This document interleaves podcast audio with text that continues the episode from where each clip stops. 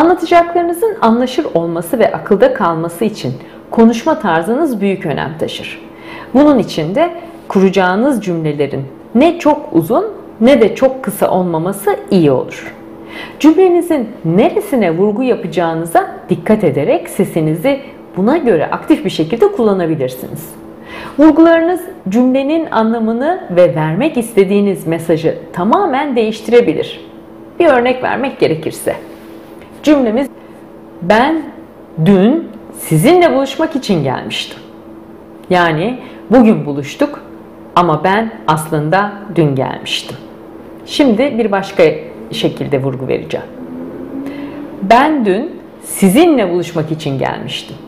Yani başkası ile değil, sizinle buluşmaya geldim.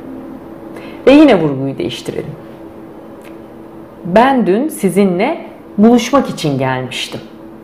Yani amacım sizi görmekti. Başka amacım yoktu.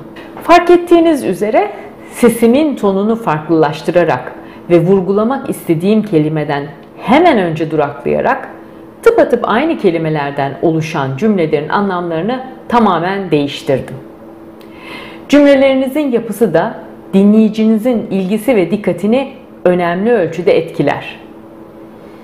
Epik yani destansı bir anlatım istiyorsanız şiirsel, devrik cümleler kullanabilirsiniz.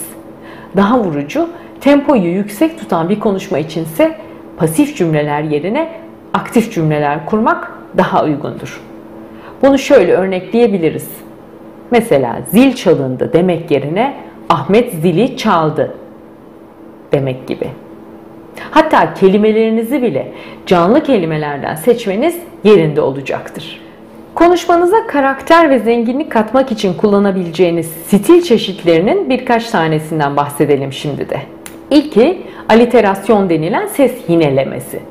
Ard arda gelen cümlelerde benzer ses ve heceleri kullanmak. Daha çok şiir ya da epik metinlerde kullanılır.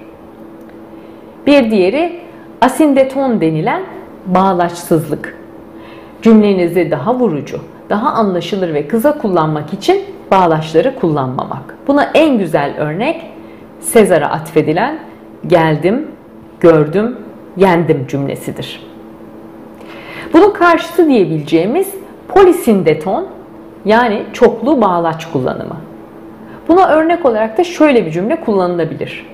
Odaya girdi, kederli gözlerle bakan annesine, kızgınlık ifadesi sakınmaya çalışan babasına, merakla açıklama bekleyen kardeşine, hiçbir şeyden habersiz kuyruk sallayan köpeğine dikkatle baktı.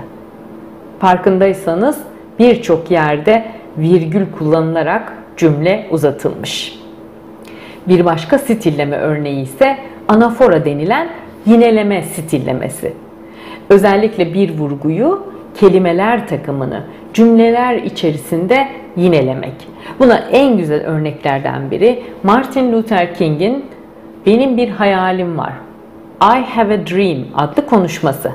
Bir başka zenginleştiren yöntemse simplos denilen cümlenin ilk veya son kelimelerini tekrar vurgulama yöntemi. Buna bir örnekse şu cümleyi verebiliriz. Haksızlığa karşı koymalıyız. Şiddete karşı koymalıyız. Adaletsizliğe karşı koymalıyız gibi.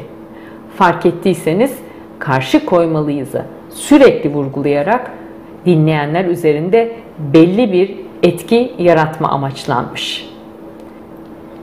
Dolayısıyla konuşmalarınızda stil ve vurgulamalarınızı hem metninizde hem de konuşmanızı yaparken ses tonunuzda kullanmak konuşmanızı çok farklı bir yere taşıyacaktır.